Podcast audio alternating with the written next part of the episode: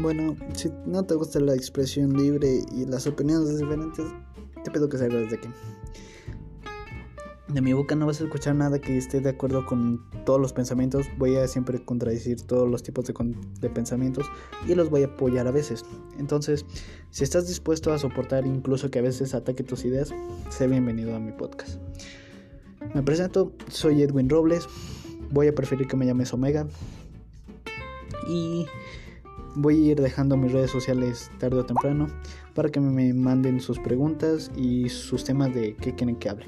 También voy a estar dando consejos, palabras de otras bocas y simplemente voy a estar dando mi opinión sobre ciertos temas y voy a darte información verificada y dicha por personas que saben de los diferentes temas que se van a tocar. Así que, bienvenido.